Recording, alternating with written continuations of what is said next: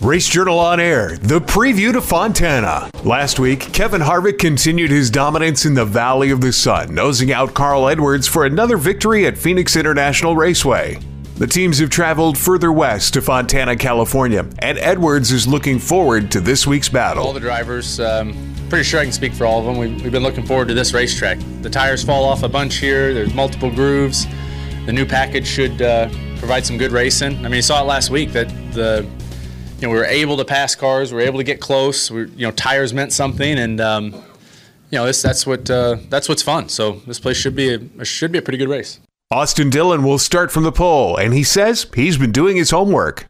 We've got aggressive people in the pit box um, with Slugger and my two engineers. They do a great job. I also use um, another data guy that uh, really helps me as far as my driving abilities and just looking over different throttle traces and brake traces and just trying to take advantage of all that. You know, the the great ones do. Uh, you know, Jimmie Johnson, he studies every weekend, even though he keeps, you know, he wins, he studies before the race, and we're, we're studying hard right now.